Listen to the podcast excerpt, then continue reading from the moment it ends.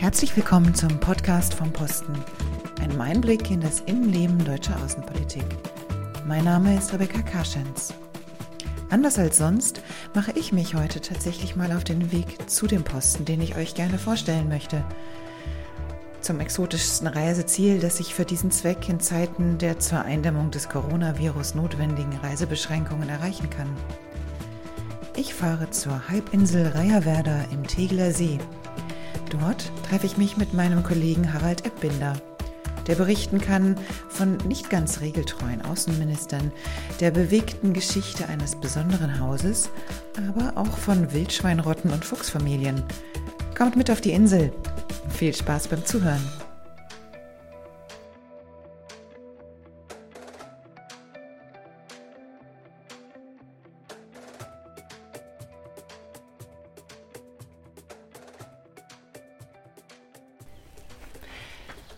Für meinen heutigen Podcast muss ich tatsächlich eine größere Reise antreten. Ich befinde mich am Tegeler See oder auch auf einer größeren Weltreise. Denn ich bin gerade schon vorbeigekommen an Australien, an Nord- und Südamerika und an Europa. Dies sind die Namen der Akademiehäuser, die hier in der Akademie Auswärtiger Dienst in Berlin-Tegel stehen. Einiges sind Wohnhäuser, Studentenwohnheime für die Auszubildenden beim Auswärtigen Dienst. Anderes sind Häuser, in denen die Unterrichtsräume sind. Und dann gibt es hier noch ein ganz besonderes Haus, die Villa Borsig. Und zu dieser werde ich jetzt gehen, um meinen heutigen Interviewpartner zu treffen, Herrn Eppbinder, der dort eine ganz besondere Aufgabe hat.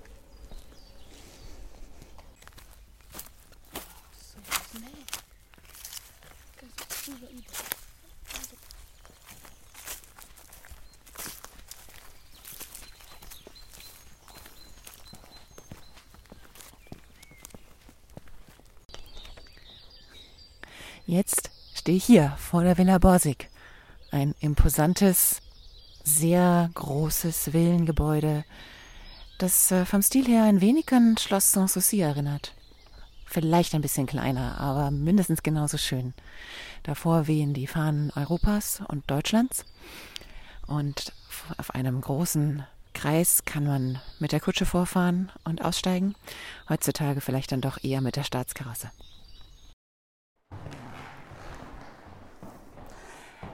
Jetzt befinden wir uns in der Villa Borsig.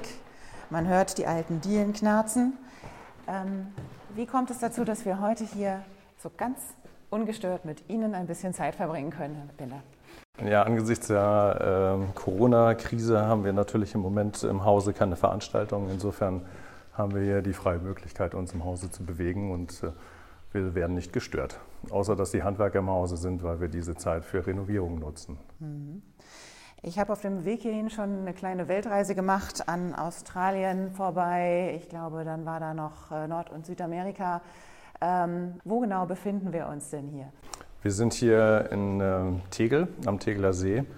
Diese Liegenschaft nennt sich Reiherwerder und wir sind hier auf dem Gelände der Akademie des Auswärtigen Dienstes und befinden uns hier derzeit in der Villa Borsig. Das ist das Gästehaus des Außenministers. Mhm. Genau, und die beiden oder drei Häuser, die ich erwähnte, Australien und Nord- und Südamerika, sind tatsächlich Häuser der Akademie, die auch mit hier auf dem Gelände untergebracht ist. Seit wann ist denn die Akademie des Auswärtigen Dienstes hier bei der Villa Borsig? Die Akademie zog 2006 von Bonn-Ippendorf hier rüber. Vorher hatte das gesamte Gelände eine ganz andere Nutzung. Also vielfach von anderen Nutzern in Gebrauch. Bis 2006 war die Deutsche Stiftung für internationale Entwicklungshilfe hier. Und im Rahmen des Regierungsumzugs hat man sich dann eben unterhalten und entscheiden müssen, wer wohin zieht, wer kommt nach Berlin, wer geht nach Bonn, um da einen Ausgleich zu schaffen. Und die Entwicklungshelfer sind dann nach Bonn gezogen. Dann hat man 2000 sich überlegt, wer könnte die Liegenschaft nutzen. Unter anderem war der Altbundeskanzler Kohl im Gespräch, der hier seinen Amtssitz als auch seine Dienstwohnung gerne gehabt hätte. Die Liegenschaft war aber nicht zu sichern. Somit ist man ganz schnell von diesem Vorhaben abgekommen und hat sich dann entschieden, das Außenministerium den Vorrang zu lassen. Und dadurch konnte die Akademie herziehen und die Villa Borsig konnte dann eben die Nutzung als Gästehaus übernehmen. Sie sind hier im Gästehaus, nicht zu Hause, aber Sie arbeiten hier täglich. Darf ich fragen, was ist Ihr Beruf? Was machen Sie hier? Also ich bin ursprünglich gelernter Hotelfachmann, habe Ende der 80er Jahre in Kiel gelernt, bin also ein Kieler Jung und bin dann nach meiner Ausbildung durch die Weltgeschichte gezogen. Also was ich als Hotelier damals erlebt habe, ist in vielen Punkten sehr ähnlich dem Tun der Mitarbeiter des Auswärtigen Dienstes. Also wir haben sicherlich keine EVTs gehabt, beziehungsweise denen war ich nicht unterworfen, aber ich habe zweimal im Ausland gearbeitet, ansonsten viele Städte in der Bundesrepublik für diverse Hotel-Companies kennengelernt. EVTs erkläre ich vielleicht gerade für unsere Hörer. Das ist der einheitliche Versetzungstermin. Das ist das, wo wir, ich sag mal, normalen Diplomaten immer wieder unseren Posten wechseln. Aber Herr Eppbinder erwähnte es ja gerade schon, auch er ist durchaus viel unterwegs gewesen. Wie lange sind Sie jetzt hier? Ich bin jetzt seit Dezember 18 hier im Hause und habe vorher um die 30 Jahre in der Hotellerie gearbeitet. Also wenn ich vom Ausland spreche, war ich diverse Jahre in Österreich, in Wien und auch 2 Jahre im Libanon in den 90ern. Also das war durchaus eine spannende Zeit. Ihre Vorgängerin hatte die Bezeichnung Hausdame. Wie ist es denn in der männlichen Version? Hausherr trifft es ja nicht ganz. Ja, man hat sich dann tatsächlich der englischen Sprachweise angenommen. Also in der Hotellerie sagt man Executive Housekeeper. Und das wurde dann offiziell auch als Titel benannt, als diese Stelle ausgeschrieben wurde. Sehr schön. Das heißt, ich habe es also heute zu tun mit dem Executive Housekeeper der Villa Borsig. Ja, und freue mich sehr, dass Sie Zeit haben für dieses Interview und um uns dieses Haus ein bisschen vorzustellen. Sehr gerne. Mit all seiner Geschichte, die es ja durchaus hat. Ich kann zumindest den Bundeskanzler Kohl gut verstehen. Auch ich hätte wahrscheinlich, wenn ich Kanzler gewesen wäre, erst mal ein Auge auf dieses Haus geworfen, denn jetzt stehen wir hier so in der Eingangshalle und wenn man aus der Tür, die gerade noch geöffnet ist, rausschaut, sieht man den See. Wenn man aus dem Fenster auf den Balkon in den Garten schaut, sieht man auch den See. Ich glaube, man kann es schlechter erwischen, auch mit einem Arbeitsplatz. Ja, ich muss zugeben, dass ich nicht wirklich gewusst habe, auf was ich mich da eingelassen habe. Aber von Tag zu Tag, muss ich sagen, schätze ich es umso mehr und es ist wirklich ein toller Arbeitsplatz. Es macht sehr, sehr viel Spaß, hier zu sein. Wie sind Sie denn an diesen Job gekommen? Sie erwähnten eine Ausschreibung. Wie haben Sie das gefunden? Ja, ich habe mich tatsächlich in den üblichen Portalen umgetan. Also es gibt für Stellenausschreibungen 2 Portale, die da maßgeblich sind. Das ist einmal Interamt und bund.de. Da habe ich mich über mehrere Jahre informiert und immer mal geschaut, ob im öffentlichen Dienst etwas vakant ist, was meiner Profession, also meiner Ausbildung entspricht. Und das war der pure Zufall, dass ich dann tatsächlich diese Ausschreibung für die Villa Borsig sah. Ich konnte mir darunter zuerst nichts vorstellen und habe mich dann im Internet informiert und habe dann einfach gesagt, ja, wenn nicht jetzt, wann dann? Und habe mich darauf beworben und bin dann tatsächlich auch in das Auswahlverfahren gekommen, was mich sehr gefreut hat. Das war im Herbst 18. Und da traf man sich dann mit 5 weiteren Mitstreitern im Auswärtigen Amt und wurde dann von einem Gremium befragt. Und die Wahl traf dann zum Glück auf mich. Was musste man mitbringen? Was wurde gefragt? Was muss man können? Das war sehr, sehr vielfältig. Also es war sicherlich auch der Background. Also einmal war es definitiv gefragt, eine gastronomische Ausbildung vollends abgeschlossen zu haben. Das habe ich. Ich habe also die Ausbildung des Hotelfachmanns. Es hätte aber genauso gut auch ein Restaurantfachmann oder Koch sein können. Auf jeden Fall mit Hotelausbildung und Erfahrung. Langjährige Erfahrung war gefragt, ja, eine gewisse Eloquenz. Sicherlich hat meine Auslandserfahrung auch dazu beigetragen. Und dann wurde ein Fragenkatalog vorgestellt, den man dann beantworten musste. Und das sollte möglichst perfekt sein. Jetzt ist das hier ja das Gästehaus des Ministers. Wozu braucht denn der Außenminister so ein Gästehaus? Sicherlich finden in der Zentrale auch viele Konferenzen und Treffen statt, wo der Minister auch einlädt. Aber es ist sicherlich auch notwendig, häufig mal einen Ort zu finden, wo man auch mal unter 4 Augen sich treffen kann. Sicherlich sind immer ein großer Tross an Delegationsmitgliedern im Schlepptau des Ministers. Aber diese Ruhe und diese Abgeschiedenheit von Reiherwerder ist, glaube ich, ein guter Ort, um zu gewissen Themen einfach sich mit dem Partner, dem Gesprächspartner, dem anderen Diplomaten einzulassen und hier zu einem Konsens zu kommen. Das ist, glaube ich, das, was am meisten gefragt ist. Wie läuft denn das generell dann so ab? Kriegen Sie dann einen Anruf, der Minister kommt gleich oder kommt bald oder kommt nächste Woche? Und was ist dann vorzubereiten? Wie wird so ein Treffen normalerweise hier orchestriert? Also Treffen sind in der Regel eigentlich schon Monate vorher terminlich bekannt, aber es gibt durchaus, je nachdem wie die politische Lage ist, kommt es auch zu kurzfristigen, sehr kurzfristigen Terminen. Da kann es schon sein, dass das Telefon kurzfristig klingelt und ein Kollege, Kollegin aus dem Ministerbüro anfragt, ob die Villa frei ist. Wäre sie nicht frei, wird sie definitiv frei gemacht, weil der Minister hat das Recht, das Vorrecht, die Villa dann ausschließlich nutzen zu können. Und dann werden gemeinsam im Team Vorbereitungen getroffen. Das heißt, die Villa wird entsprechend den Wünschen des Protokolls vorbereitet. Wir erfahren, welche Gäste kommen, wie viele Gäste kommen, ob auf eine mögliche ausländische Delegation einzugehen ist. Die Sicherheitsfrage wird abgeklärt. Die Bundespolizei muss eventuell mit involviert werden. Die Kollegen auf der Insel müssen hier informiert sein, damit sie wissen, dass eben diese Delegationen auf Einladung des Ministers hier erscheinen werden. Mhm. Und was wird dann hier gemacht? Wir haben ja hier unheimlich viele Räume. Werden die dann auch alle genutzt? Das Protokoll, was federführend in der Regel bei solchen Veranstaltungen ist, kennt das Haus sehr, sehr gut und bringt uns dann oder erzählt uns oder teilt uns mit, welche Vorgaben zu erfüllen sind. Es wird ein Caterer eingeladen, beziehungsweise beauftragt, der sich dann um das Essen und den Service kümmert. Es werden Blumen bestellt. Für solche Veranstaltungen werden dann grundsätzlich frische Blumen geholt. Die Tische müssen eingedeckt werden, es muss darauf eingegangen werden und vorbereitet werden, wo die unterstützenden Kräfte untergebracht werden. Also es ist schon sehr, sehr vielfältig und sehr aufwendig. Wollen wir vielleicht ein bisschen in die Räumlichkeiten gucken, die wir hier in der Villa Borsig haben. Wie gesagt, wir stehen ja jetzt in der sehr imposanten Eingangshalle, die sich dann öffnet zu einem wirklich schönen Garten mit Terrasse. Was sehen wir denn hier genau? Ja, also wir haben hier die Sichtachse von Nord nach Süd. Also die Borsigs haben damals schon den Luxus gehabt, egal aus welcher Tür sie herausblickten, immer das Wasser zu sehen.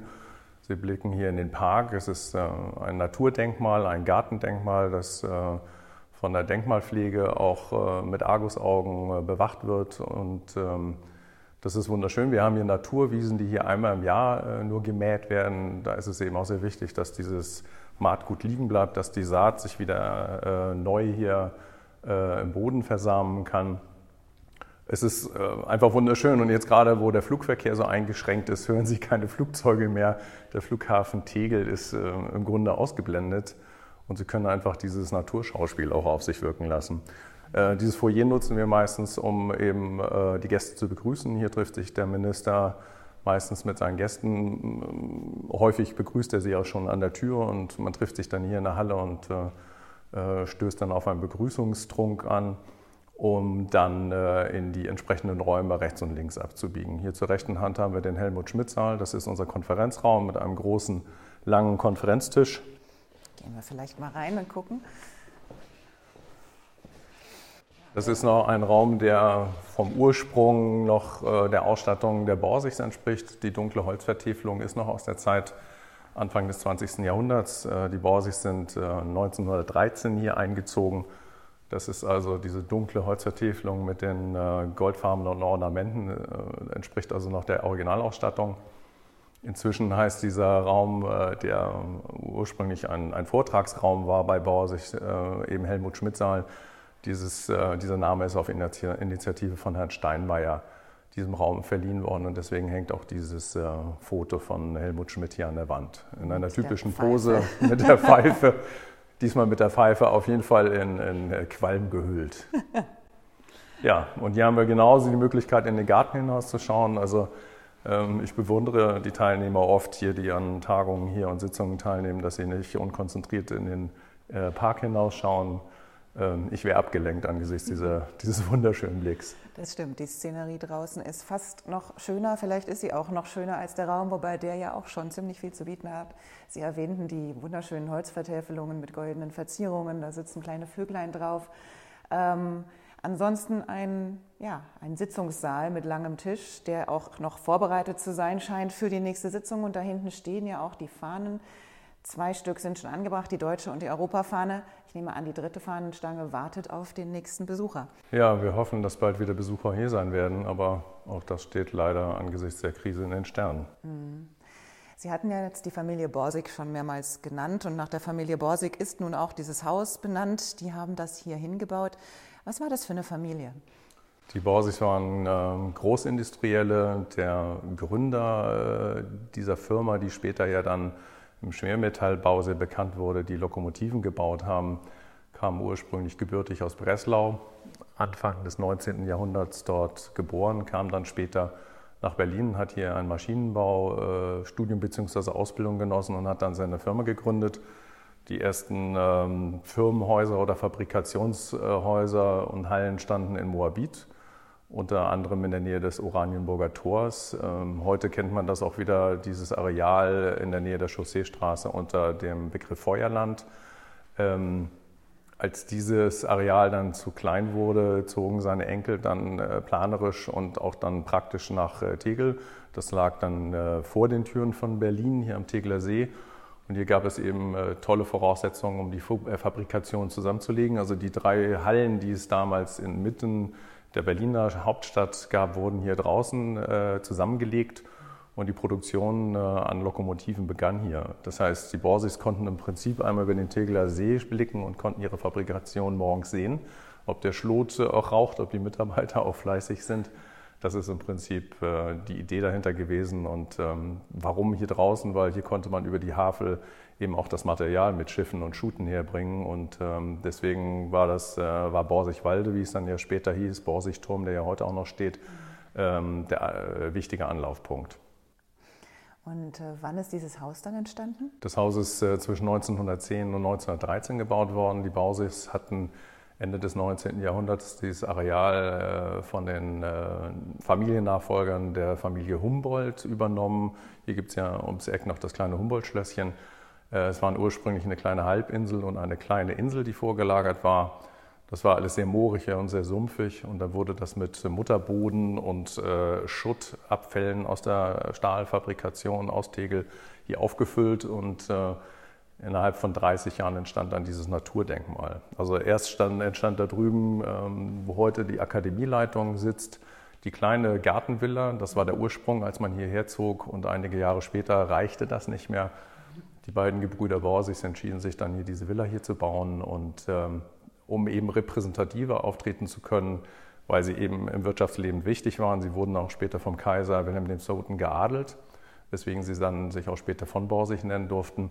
Und haben dann 1913 mit ihrer Familie hier, der Ernst hat dann dieses Haus bezogen mit seinen 4 Kindern und hat dann hier quasi residiert. 4 Kinder klingt ja erstmal viel, aber ich glaube, die Quadratmeter reichen aus. Ja, mehrere 100 Quadratmeter, ich kann es jetzt auf den Punkt nicht sagen, es reicht auf jeden Fall. Also die Räume hier im Erdgeschoss waren eben die repräsentativen Räume, das sieht man eben an den Größen, an den Quadratmetern als auch an den hohen Decken. In der ersten Etage lebte dann die Familie mit Kind und Kegel, das war also die sogenannte Belletage. Und oben im Dachgeschoss haben dann kleinere Zimmer Platz gefunden, da haben die Bediensteten gelebt. Es gibt hier eben ein hochherrschaftliches Treppenhaus, wo die Borsigs mit Sicherheit entlang geschritten sind jeden Tag. Und es gibt dann noch ein Bediensteten-Treppenhaus, das die Borsigs wahrscheinlich eher selten gesehen haben. Aber das war eben der Weg der Bediensteten auf und ab, um sich um die Borsigs zu kümmern. Wollen wir vielleicht mal hochgehen und gucken, was oben in der Belletage auf uns wartet? Ich nehme an, das hier ist das hochherrschaftliche Treppenhaus. Das ist das schöne Treppenhaus mit diesen wunderschönen Treppengeländern in dunklem Holz, rechts und links. Wir sehen hier zum Teil jetzt moderne Gemälde an der Wand. Also ich mag auch diesen Mix aus alt und neu und aktuell. Ich finde das sehr geschmackvoll hier eingebracht. Das sind alles Gemälde im Besitz des Auswärtigen Amtes, nehme ich an. Ja, das sind Leihgaben nach meinem Wissen, die uns zur Verfügung gestellt worden sind. Und wir haben da eine ganz tolle Mitarbeiterin, die sich liebevoll um diese Bilder kümmert und sie kuratiert und dem Haus hier zur Verfügung stellt. Hier stehen auch tolle Möbel, bei denen ich jetzt nicht sagen könnte, sind die modern oder sind die aus den 60ern? Hier steht ein großer Ledersessel in so einem hellgelben Leder.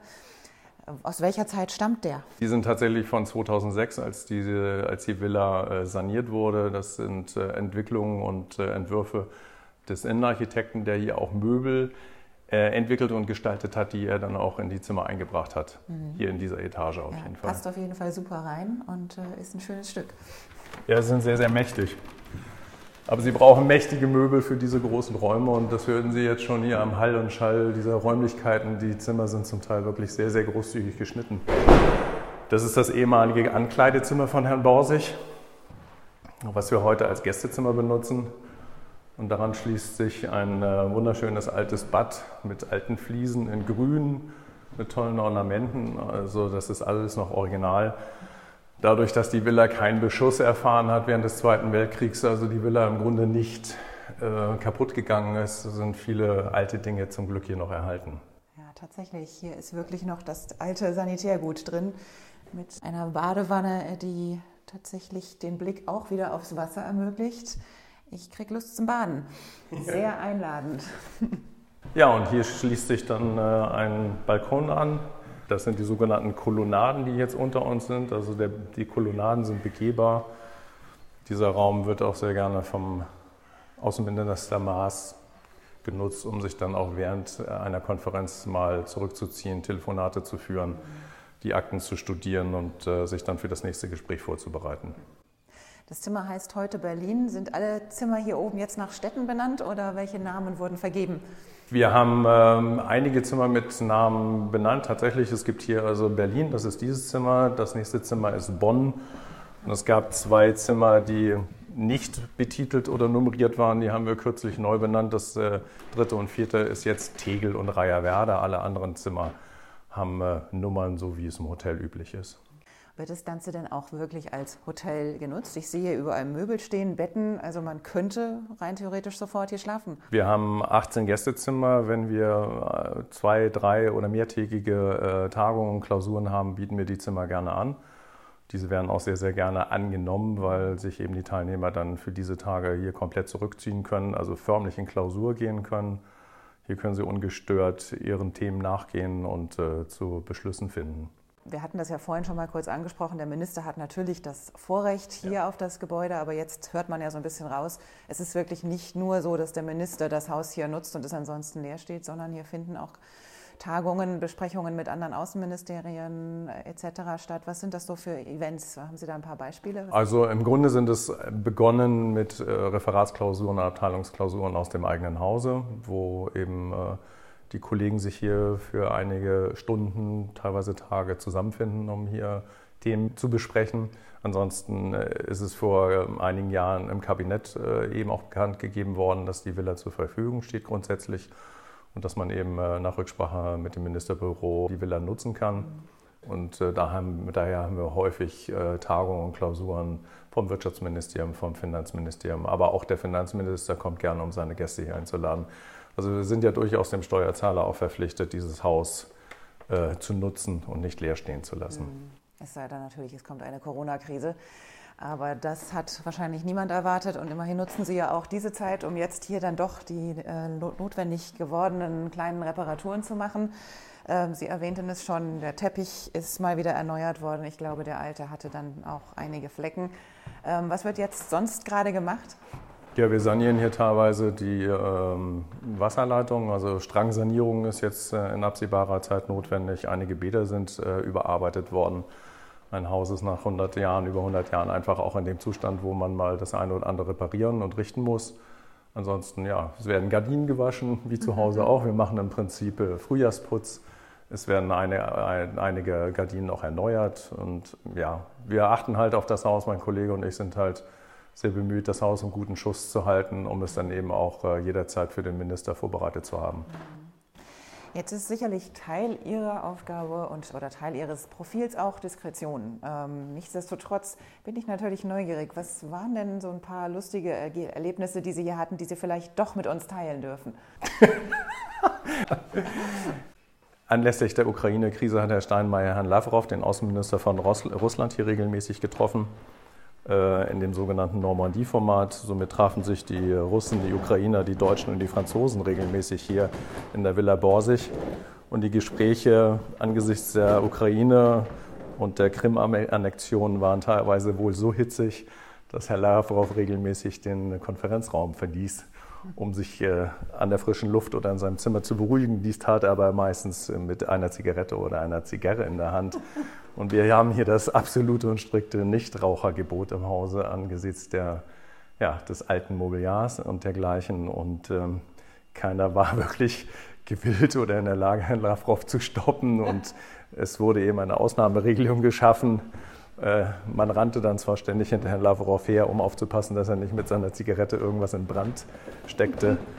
Aber man war auch durchaus nicht in der Lage, ihn davon abzubringen, hier im Haus zu rauchen. Ich nehme an, für den guten Herrn Schmidt hätte man damals auch eine Ausnahme gemacht. Das ging ja gar nicht anders. Ich glaube, das war sehr ähnlich oder wäre dem sehr ähnlich gewesen. Nein, ansonsten habe ich selber eine sehr schöne Geschichte erlebt. Wir hatten vor einigen Monaten eine Konferenz, wo ein ehemaliger ägyptischer Außenminister und Botschafter Ägyptens hier in Berlin zu Gast war. Und er kam hier ins Haus und war total freudig erregt, weil er hier als junger Mann, als junger Student zu Zeiten der Entwicklungshilfe, also Stiftung der Deutschen Entwicklungshilfe, hier als junger Mann geschult und geschult wurde und hier einige Wochen verbracht hatte. Und er konnte sich noch sehr, sehr gut an die Villa erinnern und zeigte uns alte Fotos und bat uns dann, diese Fotos heute nachzustellen mit ihm. Lustig. Und er hat also sich dann unter die Lampe auf der Terrasse gestellt, weil da gab es ein Foto mit ihm. Dann hat er sich in den Räumen auf die Sessel gesetzt und ließ sich fotografieren und hat dann eben alt und neu verglichen. Er fühlte sich wirklich sehr, sehr wohl hier und hat diese 2 Tage, die er hier verbringen konnte, total genossen und schwelgte in alten Erinnerungen. Ja, das war charmant. Ich denke, das hat sicherlich die Gesprächsatmosphäre auch um einiges vereinfacht, weil das bringt natürlich gleich so einen ganz anderen Grundton in ein Gespräch. Ja, absolut. Also ich glaube, dass gerade er eine sehr, sehr positive Stimmung auch in die Gespräche mit eingebracht hatte, weil er immer wieder in alten Erinnerungen schwelgte. Ja, wir sind jetzt hier gerade im Herrenzimmer, das sogenannte Herrenzimmer, wo Herr Borsig sich gerne zu Gesprächen und zur guten Zigarre zurückgezogen hat. Zu seiner Zeit durfte man halt hier noch rauchen. Heute hängt da auch ein Rauchmelder, wie ich sehe. Ja, und die sind noch nicht zu betrügen, die sind sehr empfindlich. Und wenn Sie hier gerade in Richtung Rauchmelder schauen, das ist eine wunderschöne alte Kassettendecke aus der Zeit von Borsig. Das sind die Sternenkreiszeichen. Ich finde, das ist eine ganz, ganz tolle Atmosphäre. Sie sehen hier auch den alten Stuck noch an der Decke hängen. Das ist alles noch erhalten und ja, das ist eine tolle Atmosphäre. Also hier finden sich unsere Gäste auch gerne ein und tagen. Das ist jetzt fast schade, dass man bei einem solchen Podcast den Leuten wenig zeigen kann, denn Sie, liebe Hörer, müssen das ja alles jetzt nur akustisch mitnehmen, aber wer noch ein bisschen neugierig wird, es gibt auch einige Bilder im Internet und ich verspreche, ich werde auch noch ein paar weitere reinstellen, sodass das Ganze, was jetzt hier im Podcast nur auf Ihre Ohren kommt, dann auch noch Ihre Augen beeindrucken kann. Ja, oder man besucht uns anlässlich des Tages der offenen Tür. Genau, und auch das ist eine normalerweise jährlich wiederkehrende Gelegenheit, das Haus hier zu sehen, ja, in all seinen Facetten und von oben bis unten. Leider wird auch der Tag der offenen Tür dem der Corona-Krise zum Opfer fallen. Normalerweise findet das Ganze statt im August. Nichtsdestotrotz hoffe ich, dass wir zumindest einen kleinen virtuellen Tag der offenen Tür hinbekommen und vielleicht damit dann auch nochmal den Hörerinnen und Hörern die Gelegenheit geben, sich das hier zumindest online mal anzuschauen. Und im nächsten Jahr haben wir hoffentlich wieder eine Normalität auf dieser Welt, die wir gerade doch sehnlichst vermissen. Ja, sehr. Ja, wir sind inzwischen zur Bibliothek gegangen. Wir sind jetzt hier in der Bibliothek. Auch hier sehen wir die alten, dunklen Holzvertäfelungen aus der Zeit von Borsig. Hier sind Schränke zu sehen mit Glastüren. Hier hinter verbergen sich diverse Bücher, die von unserer Bibliothekarin gehegt und gepflegt werden. Das sind teilweise Biografien. Ich sehe hier gerade eine Biografie von Gerhard Schröder.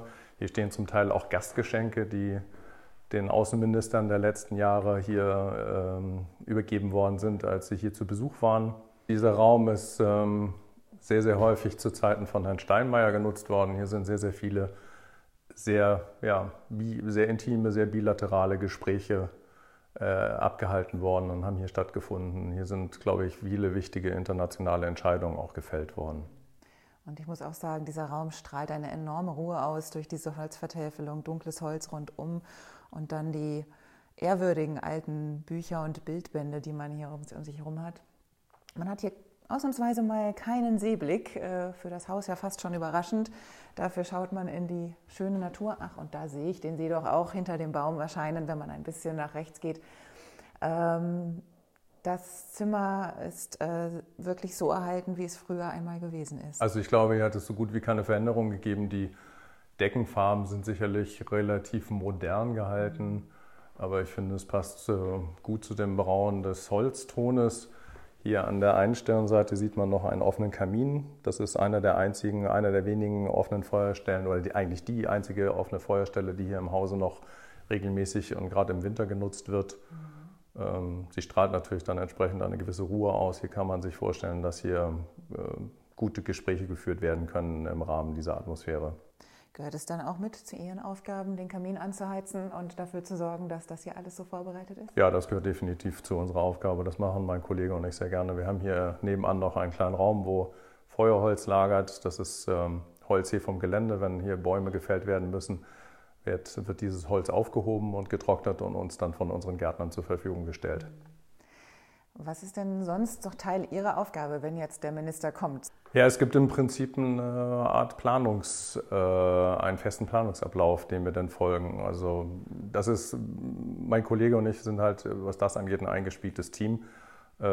Ich bin zumeist der erste Kontakt in Richtung Ministerbüro und dann springt auch sofort der Funke über zum Protokoll.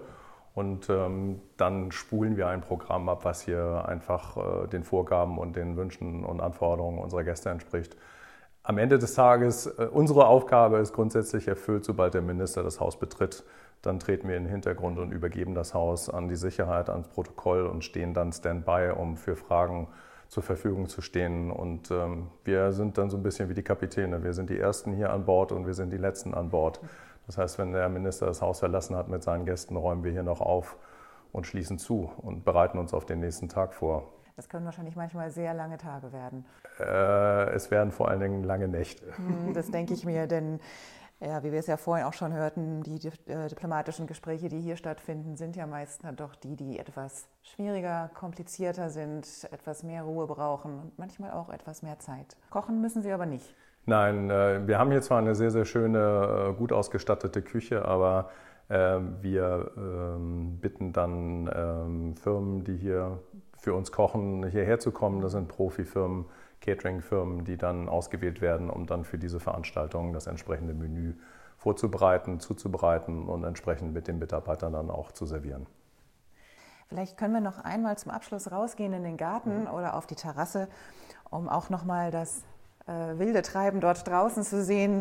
Es gibt ja hier durchaus das ein oder andere Getier. Ich sah vorhin den Kranich an der Tür vorbeifliegen, als wir in der Eingangshalle standen. Was beobachten Sie denn so, wenn Sie aus dem Fenster schauen? Ja, gerade in der Zeit der Corona-Krise trauen sich noch umso mehr Tiere hier auf unser Eiland. Also vor einigen Wochen kamen auch durchziehende Gänse hier vorbei. Wir hatten mehrere Pärchen an Kanadagänsen hier und andere Ganzpaare haben uns auch schon entdeckt. Die verbleiben dann hier Tage und Wochen, um dann irgendwann weiterzufliegen. Vor einigen Tagen haben die Wildschweine unser Areal wieder für sich entdeckt und sind durch unseren Wildschutzzaun durchgebrochen. Eine Rotte an Alttieren mit jungen Frischlingen haben das Gelände okkupiert, sind dann aber ein paar Stunden später auch wieder von dannen gezogen.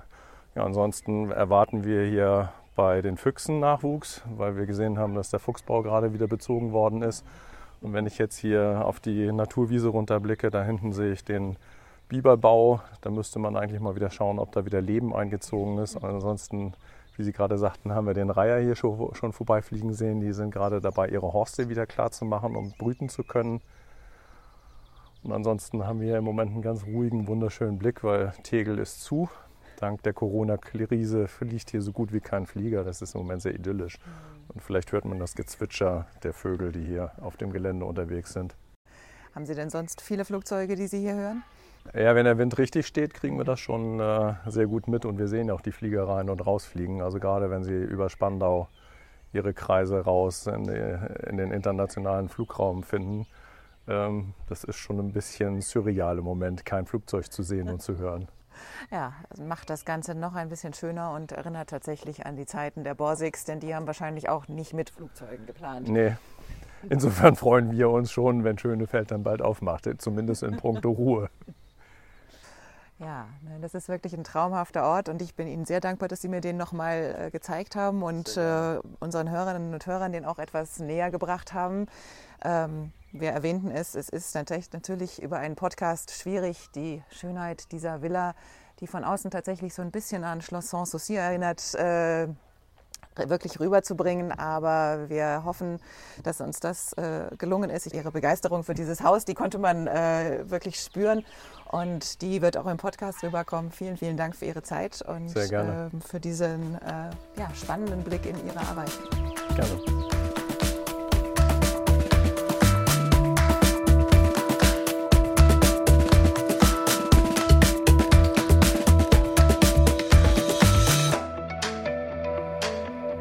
Eine weitere Folge des Podcasts vom Posten des Auswärtigen Amts. Diesmal mit Harald Eppbinder, unserem Executive Housekeeper im Gästehaus des Bundesaußenministers in der prachtvollen Villa Borsig in Berlin-Tegel. Wenn euch diese Folge neugierig gemacht hat und ihr einige Bilder zur Villa sehen wollt, dann kommt gerne auf die Website des Auswärtigen Amts unter www.diplo.de/podcast. Findet ihr einige Aufnahmen vom Gästehaus von innen und außen. Und auch diesmal gilt natürlich, meldet uns gerne euer Feedback zum Podcast generell oder zu dieser Folge an podcast@diplo.de. Mein Name ist Rebecca Karschens und ich freue mich, von euch zu lesen. Bis zum nächsten Mal.